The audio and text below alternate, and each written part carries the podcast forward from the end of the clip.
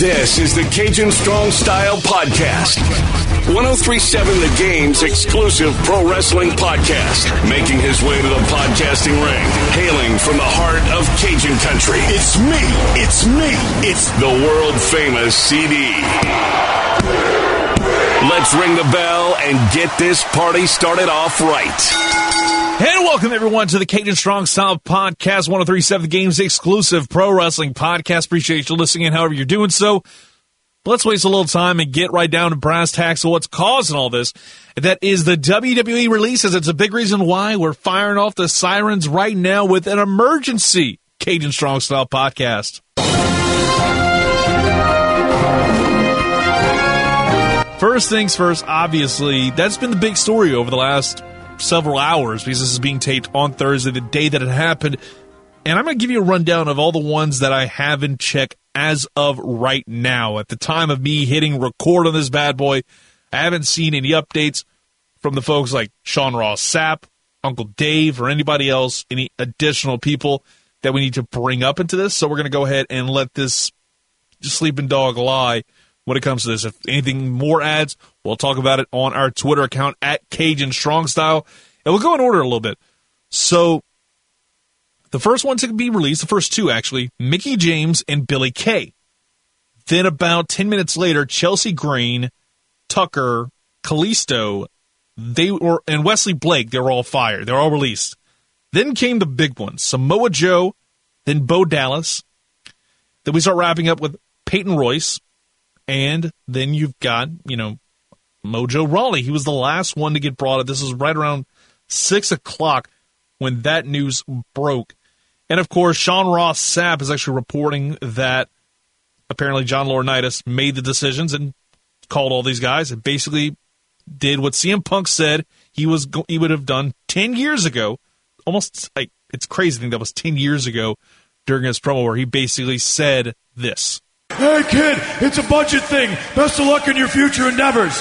It's amazing to think that, yes, it was a work-shoot angle, but damn if it wasn't, the truth. I would love to see something he spoke his truth then, and it's amazing to see how much it turned out to absolutely be true. I still can't believe that we've seen all these people no longer with the company, and it's insane. Again, Mojo Rawley. Some of these guys, again, Bo Dallas, Mojo Rawley, Tucker, make some sort of sense. I'll kind of break them down each individually in terms of what they last did and, more importantly, where do I think they are going to go going forward, because that's obviously something everybody's talking about, because obviously the sport of professional wrestling, there's so much out there. Who doesn't want to root for an underdog? Who doesn't want to root to see some other stars kind of rise to the top? In case in point, guys alike, Mickie James, she hasn't necessarily been featured on TV in a good while. Tucker, Kalisto, to a certain extent, hasn't been featured a whole hell of a lot. Samoa Joe, obviously, had been commentary for a while. Bo Dallas hadn't been shown since 2019, and he's largely getting out of the business. Again, we'll talk about each of these people one by one and in the chronological order that we see it. So first off, Billie Kay was the big surprise because she was just involved in Tag Team Turmoil, the second match in night one of WrestleMania. And this is you always think about it. Your last appearance, you always kind of want to let yourself get over and, wind up being taken out and you lose on your way out. But this was kind of just a major gut punch because she had spent a lot of time getting over with the resume gimmick. I think that was probably some of the highlights of Raw or SmackDown or anything, because after they split up the Iconics for no good reason, we got the resume gimmick, and it worked out really well. I popped for her moments in the Royal Rumble with Shotzi Blackheart shooting her with the tank and, her teaming up with Jillian, the Jillian-Billy duo, which would have been a great thing to see as part of the WrestleMania Tag Team Turmoil. Just my opinion. But I like what I saw, for the most part, from her, especially as of late. It would have been great to see the Iconics keep going, because it was just pointless for them to break up. But, hopefully the future holds out pretty well for her. I think there's a lot of great spots that she could be on. I think Impact Wrestling is probably where I'd put my money on right here, right now. The other ones, I'd say Ring of Honor. They'd love to add notable names to their women's tournament after, the 90-day no-compete which, according to Dave Meltzer, is going to expire for all these people July 14th. It's a date to keep in mind. Of course, because they mentioned it was going to be this summer. Could she be part of the tourney, or could she be part of the Ring of Honor women's division down the road? Because who's to say in the next, 3 to 4 months, Ring of Honor doesn't start doing live shows again. And he could have the women, not longer the Women of Honor, just the Ring of Honor Women's Championship, and the title picture could involve her in a way. I think that'd be a great step for them. But again, it's all about how they can pull this off. Then we go to Mickie James. Hadn't been used much at all in the last year or so. Held a hand in the women's division still.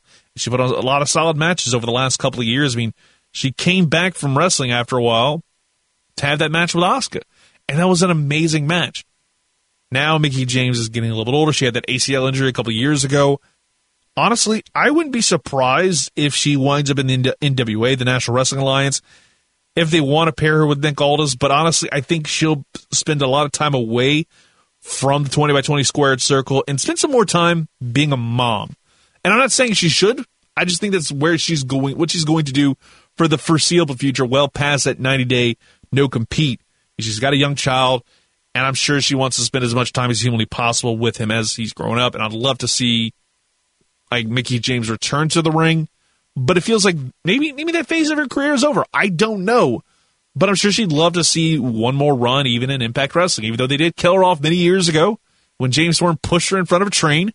But I think that's kind of where I'm at. I would love to see her in the ring, but I wouldn't be upset if she decided to hang up the boots and go ahead and kind of ride off into the sunset because, well, again, she's got a kid. I'm sure she's made plenty of money. She's made plenty of memories, so why not kind of hang it up right now? At least this is what I think. I'm sure many of you would love to see her continue to wrestle. I would, too. Then we get to Chelsea Green, and it's definitely bad luck Chelsea. She made her main roster debut on SmackDown, kind of in that run-up to the Survivor Series. I believe she was supposed to be on the women's team, but lo and behold, she got injured, so that didn't happen. And now she hasn't really been seen since. I think Impact Wrestling is returned. It's in the cards 100%. The Laurel Van Ness gimmick got over as hell. I mean, she even posted a picture of her as the Laurel Van Ness, post-marriage angle, which was, again, that's one of the big highlights of pro wrestling for me in the, 2010s was the Laurel Van Ness gimmick. It was tons of fun and entertaining as all get out. And nobody was really paying attention to Impact at the time, but she was putting together really good stories. She was putting together entertaining things. So I think she has a chance to do that. AEW, plenty of women. I think the ROH thing could work as well, but I feel like it's Impact or bust for her. Again, she's got Matt Cardona. She's about to get married. So I'm sure they could wind up working together. That'd be a lot of fun. But I think AEW has plenty of women, so I can't see many of the females released laying in Tony Khan's world, at least in my mind. First of all, he's got to get his act together in terms of coming up with a consistent booking strategy for the women. Mind you, Dynamite last night, he had 2 women's matches. That's a step in the right direction. It's baby steps, but it's steps nonetheless. Then we get to Tucker. Tucker turned on Otis back in October at Hell in a Cell. It was never really seen after that. He popped up from time to time, had a couple squash matches, but just did nothing for me. He'll be an indie name in my mind once more shows start happening across the country. He's going to be a guy that's going to be getting some decent money because of that former WWE superstar tag that we see a lot of those guys get. I think he'd be great in that role. He's a good hand, but it's just, I feel like they ruined the Tucker character the second they had him turn heel. And there was no retribution for Otis. There was no vengeance. It's like, I wanted to see Otis get over, but no, we have to not have that plan in place. Business as usual for the WWE, but NWA could be one that he could fill in. Because I want to see how he can do with other tag team partners, because who say he can't be a tag team specialist? I didn't see a whole lot of his stuff pre-WWE, but he could be a guy to look at in the NWA that could make that tag team division a little bit more legit. Now let's get to Kalisto, former Samurai del Sol. Hadn't been used much in 2020 and 2021, but was still a surprise when you think about it. He was one of the longest tenured and successful guys. He was NXT Tag Team Champion as part of the Lucha Dragons, United States Champion a couple times over, Cruiserweight Champion. And I hate to say it, AEW feels way too easy, but at the same time, it's like, do we want to keep adding more of those guys like Laredo Kid? I think Best case scenario, he's a AAA CMLL kind of guy to start. It's a good starting point for him. And then maybe he winds up in AEW or Ring of Honor down the road.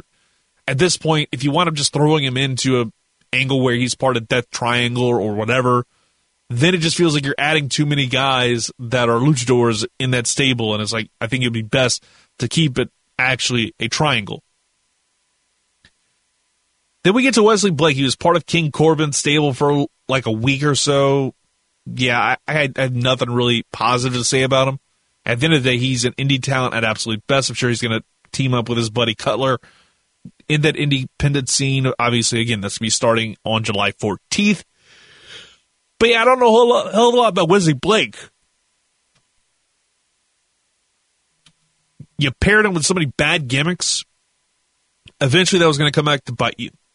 Now comes the biggest one when it comes right down to it, and that's Samoa Joe. That's the one everybody's talking about. He was doing commentary, obviously, all throughout the pandemic, and even the commentary at WrestleMania was the last image you'll probably ever see of Samoa Joe on television is him in a poncho with Michael Cole. Think about that. A guy that had masterful matches with CM Punk, Necro Butcher, Kenta Kobashi, and Ring, all these in like Ring of Honor and CCW, was part of the only 5-star match in TNA history at Unbreakable 2005 against AJ Styles and Christopher Daniels. He had his last moment in WWE in the last year or so being behind the commentary booth, and more importantly, being a guy that was wearing a poncho with Michael Cole. They neutered Samoa Joe, and again, a lot of this is injury prone. He's not getting any younger, all the concussions. Again, it all makes sense in terms of the decisions being made. But at the end of the day, I think Joe is the hottest free agent in all this. I was talking with our guy, Alan Michael, and I told him, Samoa Joe's number one. I'd say Billie Kay is number two in my rankings of hottest free agents coming out of this batch of releases. I think he could fit in any other promotion that's out there. Impact, Ring of Honor. Hell, I'd say right here, right now, New Japan needs to call this cat up right now because I think he'd absolutely be a huge fit and a great benefit for the company. He'd be great to be part of that New Japan USA thing. I'd love to see him be a part of that. AEW would be a great fit for him as well. The fact it's in Florida, that'd be a step in the right direction. That'd be a huge positive for him. Impact Wrestling, if you want to come back over there, he'd be huge there. Ring of Honor, I think he'd be the best case scenario there. Because I think there's a lot of guys out there that he could absolutely have hoss matches with. Shane Taylor Promotions, the entirety of that group, could have really good matches. Him and Silas Young could have one hell of a contest. Hell, put him against guys like Jonathan Gresham and Jay Lethal. Give me those. Like, I think Samoa Joe, just the name power alone, could be huge for Ring of Honor. And I say a little bit of a run there, and then maybe go to AEW down the road. I just don't know what the future holds for him. I can't say any way of like outright fact. I'm kind of going off of conjecture and my own personal speculation. But he's the most intriguing name. And the fact that he's getting up there in age again, he's in his 40s. Who's to say he's going to be a full-time guy going forward? Who's to say those concussions and maybe some of the back issues from that stupid bump he took against Sting, where he basically did a dive and landed on the frickin' stairs. Like, that was a dumb idea, and it still probably bothers him to this day. He's the most intriguing free agent, bar none in my book. Bo Dallas. Last televised match was Crown Jewel 2019. He's not going to be wrestling anymore. Why? Well, he's already kind of got one foot out the door. He had been wrestling in a while and just said, hey, I'm going to go ahead and focus on real estate. He's going to go ahead and start doing some real estate stuff. He's saying he's going to go on to do more big boy job things, so more power to him. And having that exit plan, that's the best part about this. He has an exit strategy.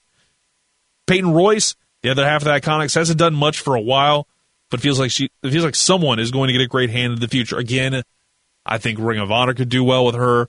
I think NWA would be a great fit, but I feel like AEW could be the best. Again, Sean Spears lives in Jacksonville, listen to me. So who's to say you can't have those two pair up? Again, AEW just loves to do that. You've got Brandy and Cody. You've got, Bunny and I believe it's the Blade.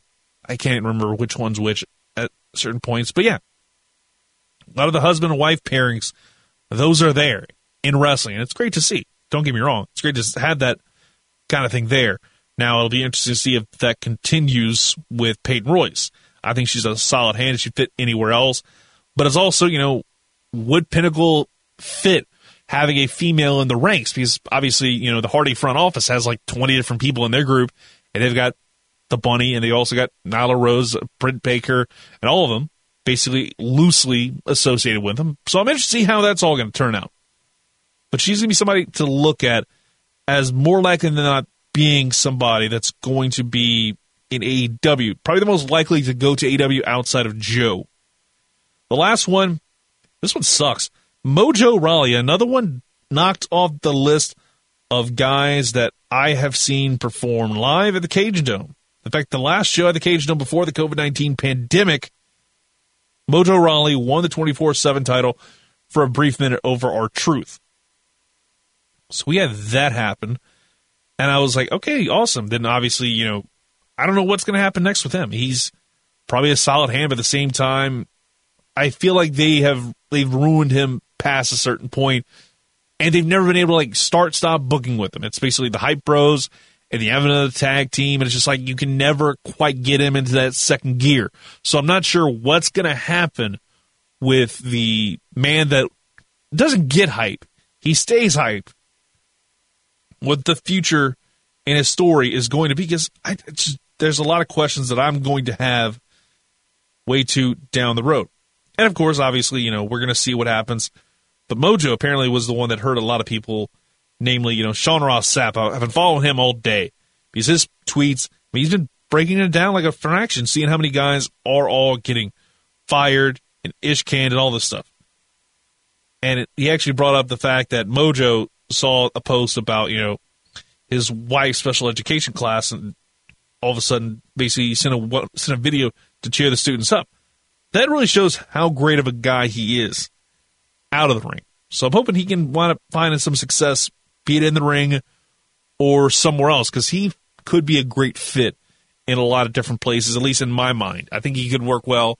Probably more, I'd say, in the NWA or Impact Wrestling. I think that'd be the best case scenario. But who's to say he wants to stick around the wrestling business after all the time he spent in the WWE and kind of languishing for a good while? But that's going to about do it for the Cajun Strong Style Podcast, an emergency episode of the podcast, recapping the newest WWE releases as of the time of this recording, which is about almost 7 o'clock. So maybe we'll have some more stuff to talk about on Monday's edition of the Cajun Strong Style Podcast. So make sure you keep it locked right here. And also follow us on Twitter at Cajun Strong Style, C-A-J-N Strong Style. If you haven't followed us already, what the hell are you doing? And more importantly, I definitely say this every single time, but leave a 5-star review, a 6-star if you're out in the Tokyo Dome. That way you can make sure your friends and everybody else out there listening knows what this podcast is and what it's all about. Until Monday, take it easy. Enjoy all the great wrestling out there.